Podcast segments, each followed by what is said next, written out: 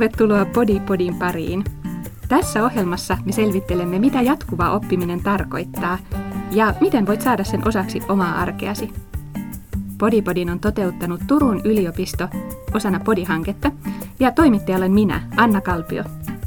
Lisätiedot Podi-hankkeesta ja muut jaksossa mainitut linkit sekä tekstivastine löytyvät meidän verkosta utu piste fi kautta podipodi.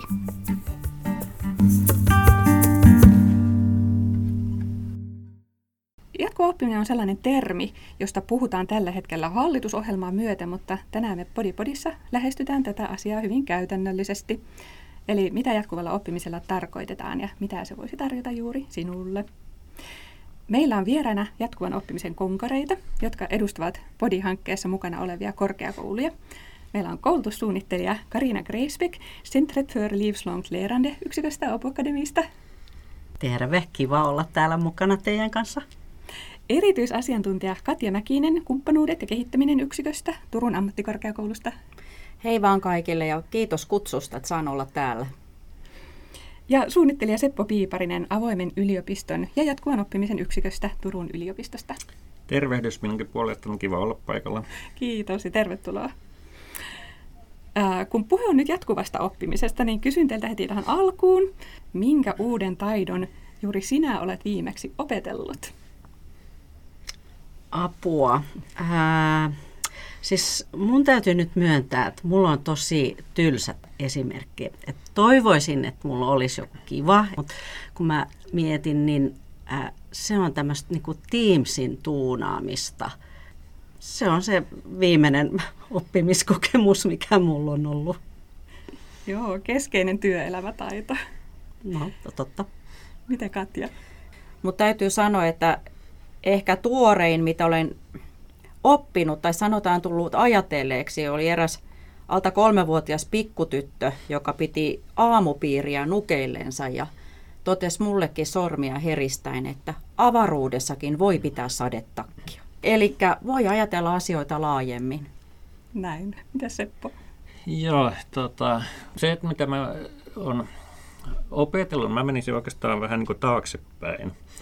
Mun vapaa-aikaan liittyy mökkeily ja siellä puuhailu. Ja mä nyt viime aikoina on, on vähän korjaillut, uudistanut ikkunoita ja on pakko ollut kaivaa vähän niin kuin vanhaa työkalulaatikkoa, ottaa höylää, talttaa, viilaa. Ja mä olen jotenkin joutunut opettelemaan uudelleen asioita, että miten mä näiden kanssa taas teenkään töitä. Ja joskus voi, eh, ei, ei sanota, että opis, oppia jotain uutta, vaan, vaan niin kuin päivittää se vanha osaaminen niin kuin tähän päivään.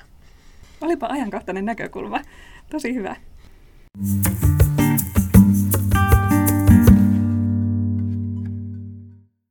Mitä sanotte, kun olette jatkuvan oppimisen konkareita ja olette työskennellyt tämän teeman parissa pitkän aikaa, että mitä sillä jatkuvalla oppimisella konkreettisesti tarkoitetaan ja esimerkiksi kenelle jatkuva oppiminen on tarkoitettu ja ketkä voivat sen piiriin tulla?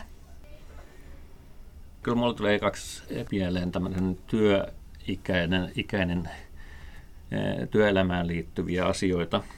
Ja, ja asia varmaan kauhean eri tavalla näyttäytyy, miten esimerkiksi työnantaja ajattelee jatkuvasta oppimisesta. Hänelle se voi näyttäytyä tämmöisenä niin kuin jonkun uuden taidon osaamisen aika nopeasti tapahtuva oppiminen, räätälöityy koulutuksia, tämän tyyppisiä. Sitten taas niin kuin opiskelija voi olla myös semmoisia tosi pitkiä pohdintoja. Ehkä ihan uutta uraa, ei niinkään nykyisen työtehtävän kehittämistä, vaan, vaan pikkuhiljaa hakeutuu uudelle uralle. Ja toki yhteiskunta, ministeriöt, Y M-rahoituksen kautta ohjaa, sit mitä, mikä se jatkuva oppiminen on. Joo, tähän on hyvä jatkaa, että tulee mieleen lähinnä se vanha sanonta oppia ikä kaikki. Ja jatkuva oppiminen, kun miettii vaikka niin kuin korkeakoulun näkökulmasta, lähinnä ei tutkintoon johtavaa koulutusta, mutta just niin kun miettii yksilön näkökulmaa, niin se on paljon laajempi. Se on harrastukset, mielenkiinnon kohteet, vaikka sanomalehtien lukeminen aamulla. Ja välttämättä se ei ole sama, mitä työnantaja sinun haluaa oppivan uutta, mutta ei myöskään sulje pois sitäkin. Sitten tietenkin yhteiskunta hyötyy siitä, että on näitä mahdollisuuksia osaamisen täydentämiseen, uudelleen kouluttautumiseen lyhyemmilläkin kursseilla tai opintojaksoilla ja tarvittaisi suorittaa tutkinto. Mutta se on ehkä arjessa sitä, että pitää silmät auki ja on avoinna uusille asioille. Joo, no mä mietin tässä, että jos mä ajattelen tavallaan sitten tätä yliopiston näkövinkkelistä ja itse kun olen avoimen yliopiston parissa ollut aika pitkäänkin siihen, siihen avoimen yliopiston tarjontaan, niin siinä voi olla vaikka siis minkä tyyppisiä kursseja. Ja sitten voi olla oikein tämmöisiä niin kuin täsmä, että jos on joku, joka haluaa vaihtaa työpaikkaa ja sitten huomaa, että jaha, että nyt pitäisi niin kuin oppia jotain kirjanpidosta, niin huomaa, että hei, tuosta avoimen korkeakoulusta sieltä löytyy just nimenomaan se kurssi. No se on sitten siihen jatkuvaan oppimiseen, se kuuluu siihen lokeroon, mutta sitten voi löytyä joku muu, joka ihan vaan omasta halusta on utelias. Eli ehkä ollaanko siitä samaa mieltä, että jatkuva oppiminen ei ole suljettu klubi, vaan tämä on aika niin kuin monimuotoiselle joukolle sitten. Kaikki ovat tervetulleita. Kyllä varmasti meillä kaikilla on ajatus, että juuri näin, että kun miettii hallitusohjelmaa ja siinä sitä jatkuvan oppimisen ydintä, niin on työikäinen väestö ja osaamisen kehittäminen tai ainakin ylläpitäminen, ihan näitä työurien pidentäminen. Mutta kyllähän se käytännön arjes koskee meitä kaikkia ja varmasti kaikki korkeakoulut pyrkii tuottamaan sellaisia koulutusmuotoja ja sisältöjä, mikä on avoina ja mahdollista meille kaikille asiasta kiinnostuneille. Joo, ehdottomasti näin, ja. Kyllä. No. Teillä on kaikilla kokemusta myös ihan niin kuin ohjaustyöstä ja, ja toimitte jatkuvan oppimisen opiskelijoiden ja asiakkaiden parissa. Ja se tietenkin kiinnostaa varmasti kuulijaa ja minua myöskin, että minkälainen on teidän tyypillinen asiakas, eli minkälaisista asioista haetaan ohjausta, kun ollaan ehkä jo työelämässä tai sanotaan työikäisiä ja sitten hakeudutaan taas opintojen äärelle. Mä voisin, jos mä aloitan vaikka, jos meidän ohjattava on, kuuluu tähän työikäiseen ryhmään. Hän on, hänellä on aiempi ehkä koulutus, joku tutkinto tehty, työkokemusta, elämänkokemusta karttunut ja, ja tota, mietitään sitä taustaa ja suhteessa siihen, minkä tavoitteet hän on itselleen asettanut tai minkä takia tuleekin ohjaukseen ja käydään niitä asioita, mietitään läpi. Ja kyllä ne on aika tapauskohtaisia kaikki. Toki sieltä löytyy eh, isoja ryhmiä, vaikka joku opettajien opetet, toinen opetettava aine tai opettajan pedagogisten opintojen suorittaminen, mikä on aika semmoinen selkeä eh, tota, pätevöitymiskoulutus, mitkä on määritelty tai rajattu. Mut sitten kun mennään tällaisiin yksilökohtaisiin, niin on erilaisia polkuja, erilaisia tavoitteita ja, ja, ja tyypillisiä kysymyksiä tietysti aikuisilla on aina se resurssi. Pystytäänkö työn ohessa opiskelemaan, miten opiskellaan, onko etävaihtoehtoja, kuinka joustavaa, rahat ratkaisee, onko tarvetta opintovapaaseen, aikuiskoulutustukeen Y M. Ne tulee niinku se niinku elämä vähän laajemmin kuin pelkästään se, että mitä opiskellaan. Joo, totta kai. Onko Karina miten? Joo, joo, mä voisin täydentää silleen, että, että e, mä oon samaa mieltä Sepon kanssa, että ei tämmöistä ehkä tyypillistä ä, opiskelijaa löydy, mutta mulla on hieman eri tyyppiset kuitenkin, koska ehkä enemmän sitten semmoista, että saattaa olla lukiolainen esimerkiksi, saattaa soittaa mulle ja sitten kysellä lähinnä tästä avoimen yliopiston väylästä, että mulle tulee aika paljon näitä väyläkysymyksiä. Sitten voi olla tietysti joku, joka haluaa vaihtaa alaa ja kuitenkin lähinnä just ne, ne väyläkysymykset, kysymykset, jotka mulle tulee. Joo, korostuu. Miten A M K:n puolella? No meillä on erikseen jatkuvan oppimisen puolella niin neuvonta- ja ohjauspalvelua hoitavat ihmiset, mutta mä uskon, että hyvin samanlainen ajatus kuin Sepollakin, että jatkuvan oppimisen oppijat on hyvin heterogeeninen porukka. Että ei voi enää kategorisoida esimerkiksi iän perusteella. Eli se on enemmänkin elämäntilannekysymys ja miten siihen voidaan yhdistää myös opiskelu.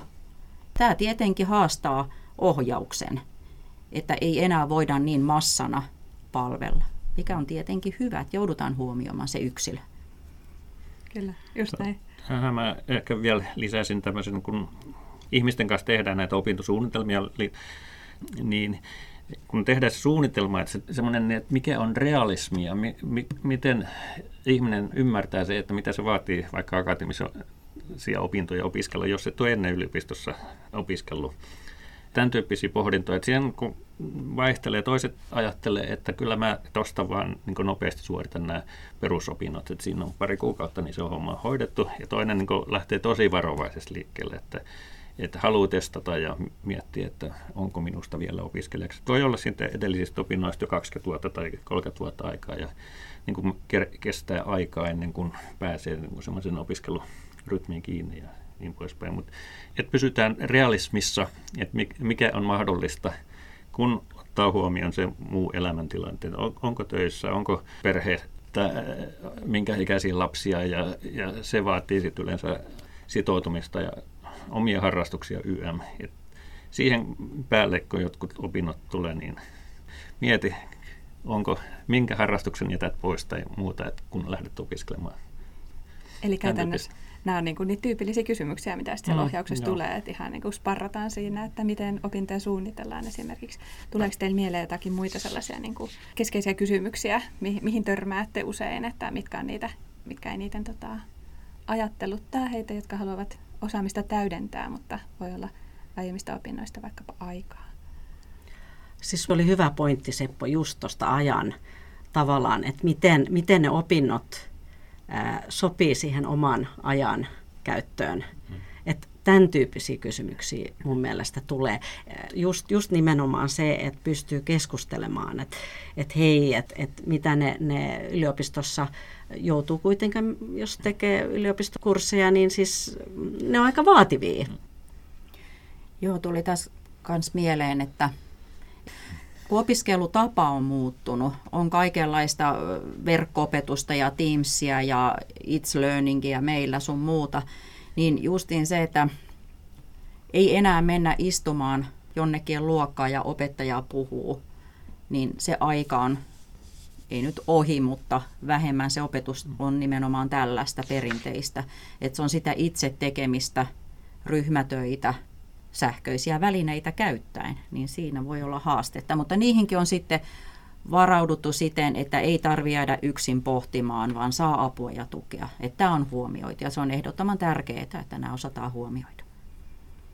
Aivan. Ja se on sitten nämä siinä kohtaa, kun opinnot alkaa, eikö vaan, että näihin sitten perehdytetään, että joo, ne ei välttämättä kyllä, ole sit sitä alkuvaiheen ohjausta, että se ohjaus on enemmän sitä sparraamista, mitä no esimerkiksi se, teiltä. Juu, se on ihan totta, mutta tuodaan tämä esiin siinä, että ei sitten tule yllätyksiä.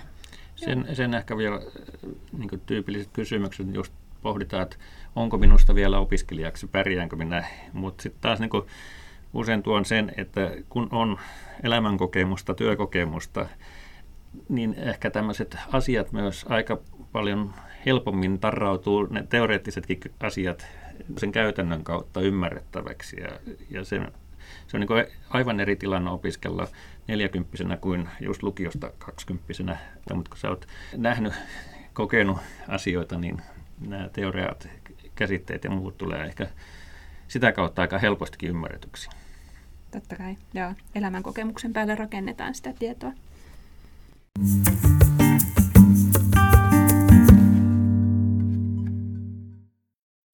Hei, monella on varmasti sellainen käsitys, että varsinkin korkeakouluista, joita me kaikki tässä pöydän ääressä edustetaan, että meillä suoritetaan vain niitä vuosien mittaisia tutkintoja, tällä kaksi tai kolme tai viisi vuotta suorittamassa kokonaista tutkintoa. Ja on itsestään selvää, että jatkuvan oppimisen oppijoille kaikille suinkaan tällainen ei sovi. Mietin, että miten näette ja minkälaisia kokemuksia teillä on, että miksi ylipäänsä korkeakouluun tullaan täydentämään osaamista, mitkä on niitä syitä, miksi valita korkeakoulu jonkun muun oppilaitoksen sijaan? Uu, toi oli hyvä kysymys. Ää, mä, jos mä aloitan, niin, niin siis on niitä, jotka ihan siis, ne haluaa opiskella. Siis ne ihan, ihan tää ää, itse opiskelu miellyttää. Ja ne voi, voi valita siis ihan laidasta laitaan. Mutta sitten on just, kun mä nyt otin sen kirjanpito esimerkin jo tässä ennen, niin, niin että et hakee jotain tiettyä. Ja sitten se on Joko se on se, että se löytyy nimenomaan yliopistosta tai korkeakoulusta, mutta sitten voi olla myös semmoinen, että sulla saattaa olla ehkä joku vanha maisterikanditutkinto, niin sitten se yliopisto jotenkin tuntuu ehkä luontevammalta, sen niin kuin lähemmältä. Tämä on nyt yksi, yksi vastaus tähän.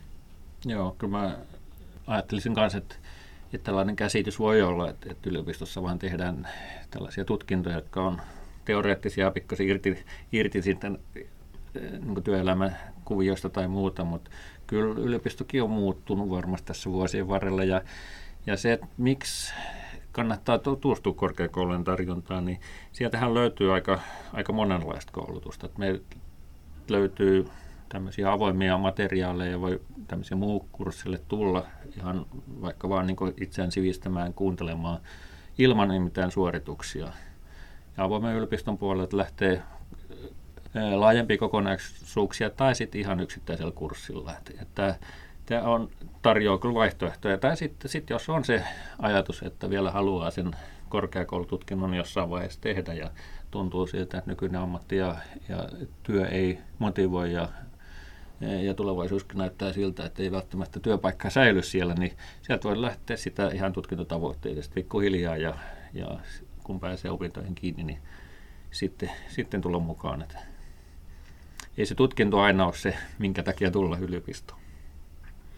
Mutta kuitenkin kyllähän ne korkeakouluopinnot on selkeä laatumerkki. Se on kuitenkin esimerkiksi esittää työnantajalle tai laittaa C V:seen, niin tiedetään mistä on kysymys.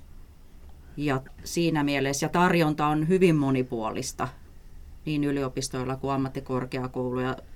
Vaikka profiili on jotenkin erilainen, meillä ehkä semmoinen käytännönläheisempi osaamista korostava ja yliopisto varmasti siinä sivistyksellisessä mielessä sitten profiloituu hiukan erilaiseksi. Mutta justiin, että täydennetään toisiamme myös tässä, että varmasti meillä on aika paljon myös yhteisiä oppijoita. Aivan varmasti.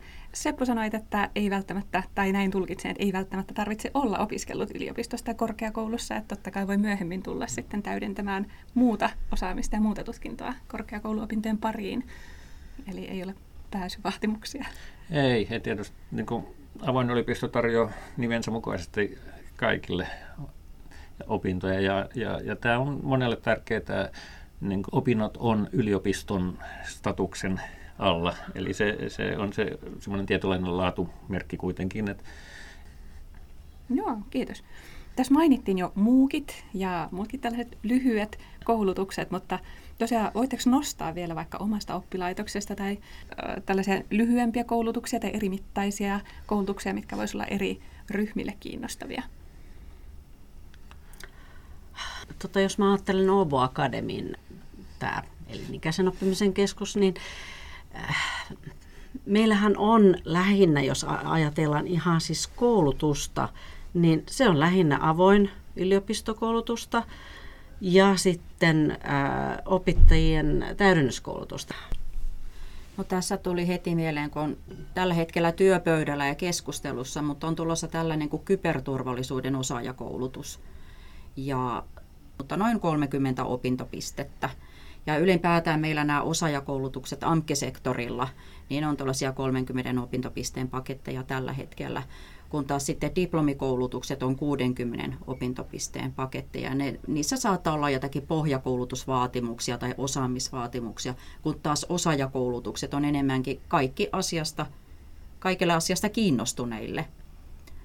Ja niissä on sitten selkeitä teemoja, minkä ympärillä. Mutta sitten esimerkiksi näitä polkuopintoja avoimen ammattikorkeakoulun puolella, niin siinä on, niin kuin Karinakin sanoi, niin semmoinen selkeä paketti, että lähdetään perusopinnoista liikkeelle ja halutessaan voi hakea sitten erillishaussa ihan tutkintokoulutukseenkin. Mä voisin nostaa tähän mm, tällaiset monitieteiset opintokokonaisuudet. Turun yliopistokin on monitieteinen yliopisto ja sitä myötä niin me, meillä on tällaisia perusopintokokonaisuuslaajuisia, laajuisia, vaikka monikulttuurisuus, tekoäly, sote, ainakin nopeasti tulee mieleen. Ja, ja tota, niissä niin kuin jotain tiettyä teemaa tutkaillaan niin kuin eri tieteenalan näkökulmista. Että se voisi niin kuin ajatella vaikka tekoälyyn. Että itse helposti ajatella, että, että sitä va, se on, niin kuin, liittyy I T-puoleen, mutta sitä voidaan miettiä eh, oikeustieteellisen tai filosofian tai etiikan näkökulmastakin. Ja tämän tyyppisiä, monitieteinen yliopisto mahdollistaa tämän tyyppisten kokonaisuuksien luomisen. Mä voisin lisätä nyt, että meillä on esimerkiksi tota, tämä kestävä kehitys, niin se on semmoinen paketti, mihin just, just tämä monialaisuus mm. siinä on monesta tiedekunnasta löytyy.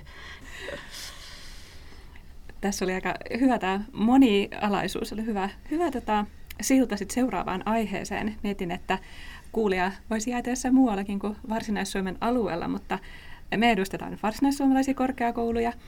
Ja, ja mietin, että onko jotain sellaisia erityisaloja, mitä on vähän tarjolla muualla tai joita tiedätte jopa, että ei, ei juuri muualla tarjota kuin täällä meidän korkeakouluissa? Äh, sano, tämä monialaisuus on yksi, tai tietysti tulee tämä tämmöinen teknologia ja teollisuus on, mikä on kovin vahva Turun seudulla, että et meillä on teollisuutta, on akkuteollisuutta, telakkaa, terveysteknologia, Y M, yliopisto on on siihen satsannut paljon. Meillä on oma uusi tiedekunta, teknillinen tiedekunta tähän ja, ja varmasti juuri niin yritysyhteistyö, räätälöityä koulutuksia ja tämän tyyppistä varmaan sitä kautta myös yliopistopuolella. AMKillahan on näistä jo pitkä kokemus siinä, miten tehdään yritysyhteistyötä. Hyvin samoja teemoja, mitä kerrotaan, tämä teknologiateollisuus ja akkuteollisuus, että varmaan saman asioiden äärellä ollaan ja yhteistyössä korkeakoulut näissä osaksi tekeekin. Ja tota, mutta kyllä se niin kuin AMKissakin, niin meillä on sosiaali- ja terveysala, tekniikka, liiketalous, sitten kulttuuri- taideakatemiassa, kulttuurialan koulutukset.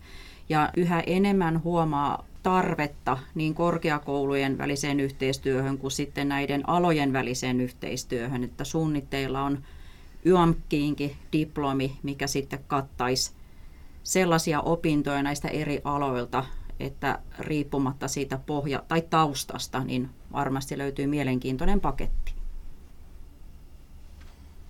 Joo, mä tässä mietin, että, että mikä voisi olla niin kuin mun oppilaitoksen joku erikoisuus, niin, niin äh, siis ihmisoikeudet on, on yksi, mutta mut se mikä on tietysti erikoisuus, että meillähän on ruotsinkielistä tarjontaa, että ihan mielellään niin kyllähän meil, meidän kursseilla avoimen, avoimen puolella niin on suomenkielisiä, jotka käy. Aa, olipa hyvä nostaa. Tota, jos sen verran lisää vielä, kun kieliasioihin päästään, niin meillä kaikilla korkeakouluilla on myös laaja ja mielenkiintoinen englanninkielinen maisteriohjelma tarjonta. Et se, että jos miettii vaikka maisterihakua, niin myös tällainen, jos on se englannin kieli hallussa, niin kyllä laajentaa huomattavasti.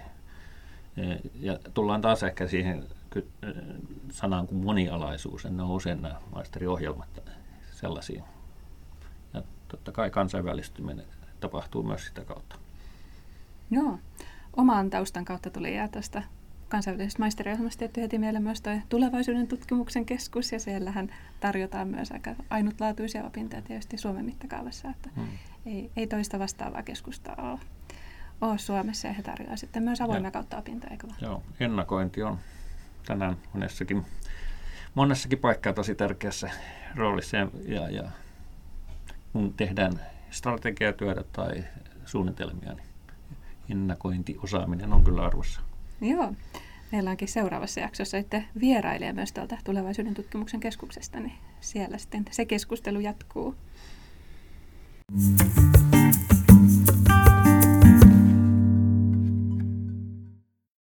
Kysyn teiltä vielä, kun keskustelu kääntyy loppua kohti, että minkälaisista koulutusvaihtoehdoista haluaisitte vinkata jatkuvasta oppimista kiinnostuneille? No tässä meillä tuli esiin nämä lyhyemmätkin opinnot, mitä esimerkiksi avoimen ammattikorkeakoulun puolella, niin kuin avoimen yliopistonkin puolella.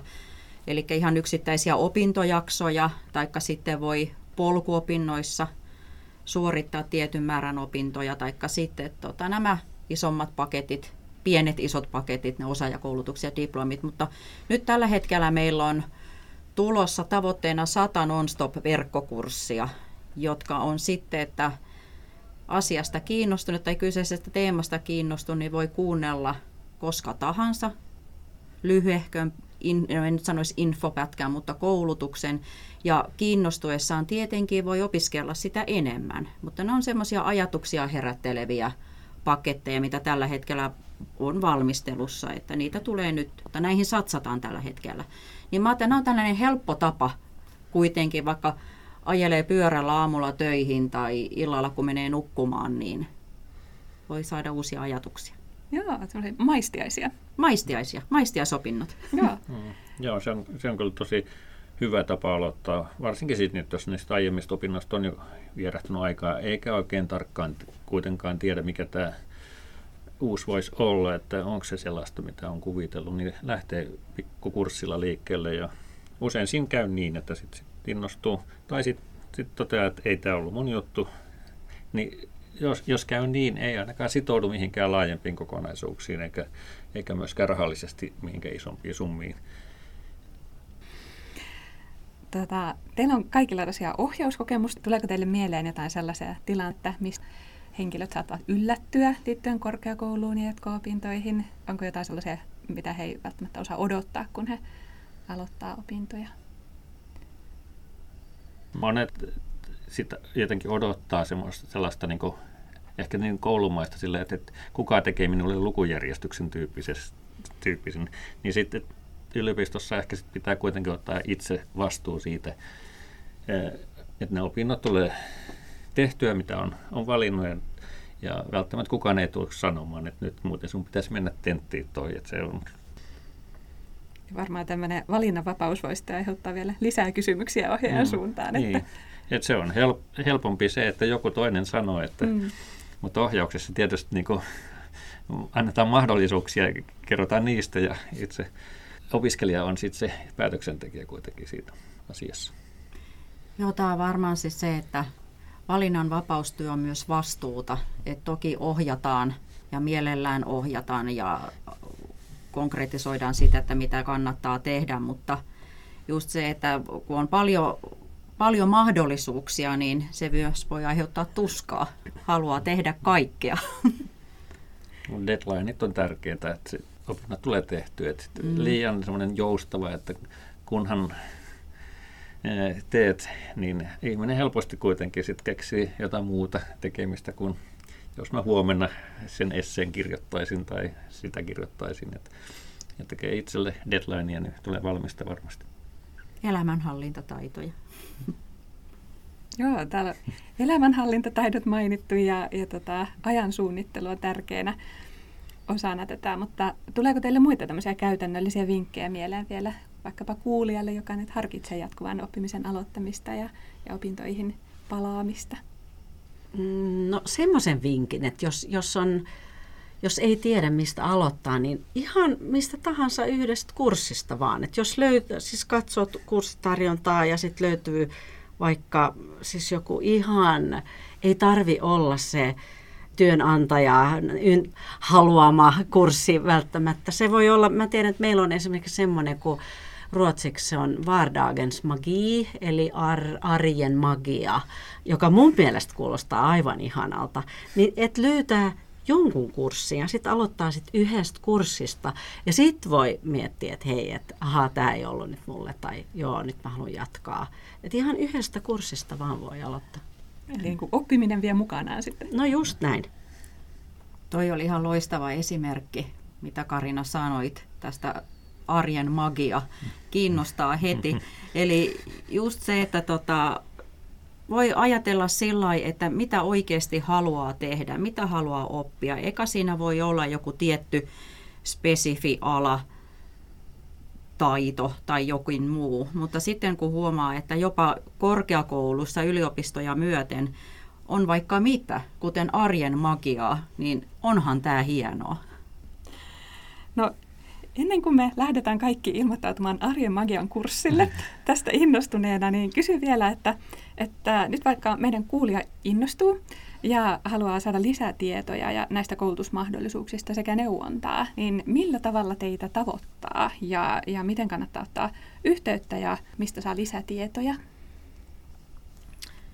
No meillä Turun ammattikorkeakoulun verkkosivuilla löytyy hyvin, nykyään jo hyvinkin, yhteystiedot, että meillä on tosiaan se jatkuvan oppimisen ohjaus- ja neuvontapalvelu. Ja se on todella matalan kynnyksen palvelu siinä mielessä, että voi ottaa yhteyttä, varata tapaamisajan ja siinä tilanteessa voidaan katsoa, että missä ollaan, mitä tavoitellaan, kartoittaa näitä mahdollisuuksia ja tavoitteita yhdessä. Ei tarvitse olla mitään valmista suunnitelmaa muuta kuin halu opiskella tai tietää jostain asiasta jotain. Joo, mä voisin ihan samoin, että verkkosivujen kautta ja, ja tämmöisen ohjaustapaaminen aina mahdollisesti sopii ja käydä, käydä. No oikeastaan mistä lähdettiin tänäänkin liikkeelle näistä, jokaisella on, on se oma tarina opinnoissaan, mitä on tähän mennessä tehnyt ja, ja millaisia suunnitelmia on ja niitä voidaan yhdessä käydä läpi ja miettiä vaihtoehtoja ja mahdollisuuksia.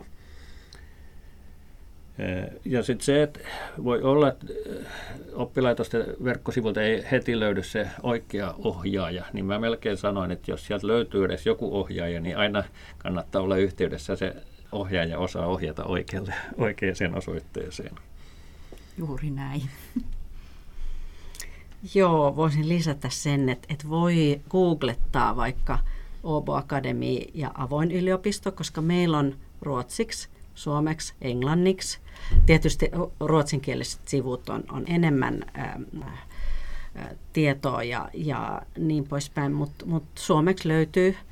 Ja sitten meillä, meillä on ihan uudet opinto-ohjaussivut, niin sieltä ää, niihin pääsee helposti. Riittää, että googlettaa Åbo Akademi ja avoin yliopisto, niin sitten löytyy. Joo, lämmin kiitos keskustelijoille ja myöskin kuuntelijoille. Me ollaan tultu siihen tulokseen, että ää, tämä ei ole suljettu klubi, vaan kaikki on tervetulleita jatkuvan oppimisen äärelle. Ja Varsinais-Suomessa on myös näitä erityisiä painopisteitä. Esimerkiksi ruotsin kieli tässä mainittiin jo. Ja sitten puolestaan tulevaisuusnäkökulmaa, ennakointinäkökulmaa, merenkulkua ja tekniikkaa löytyy laajasti. Ja nyt jos innostuit, toivottavasti innostuit näistä jatkuvan oppimisen mahdollisuuksista, niin ota toki yhteyttä ja yhteystiedot löydät tekstivastineista. Ja Podipodin seuraavassa jaksossa sukelletaan sitten eri alojen asiantuntijoiden ja opiskelijoiden kanssa teemoihin, jotka jatkuvan oppimisen yhteydessä varmasti juuri sinua kiinnostavat. Kun pohdit, millaista osaamista kannattaa hankkia, miten aikuisopintoja voi rahoittaa ja millaista opiskelu korkeakoulussa käytännössä on. Ensi kertaan. Kiitos. Kiitos. Kiitoksia.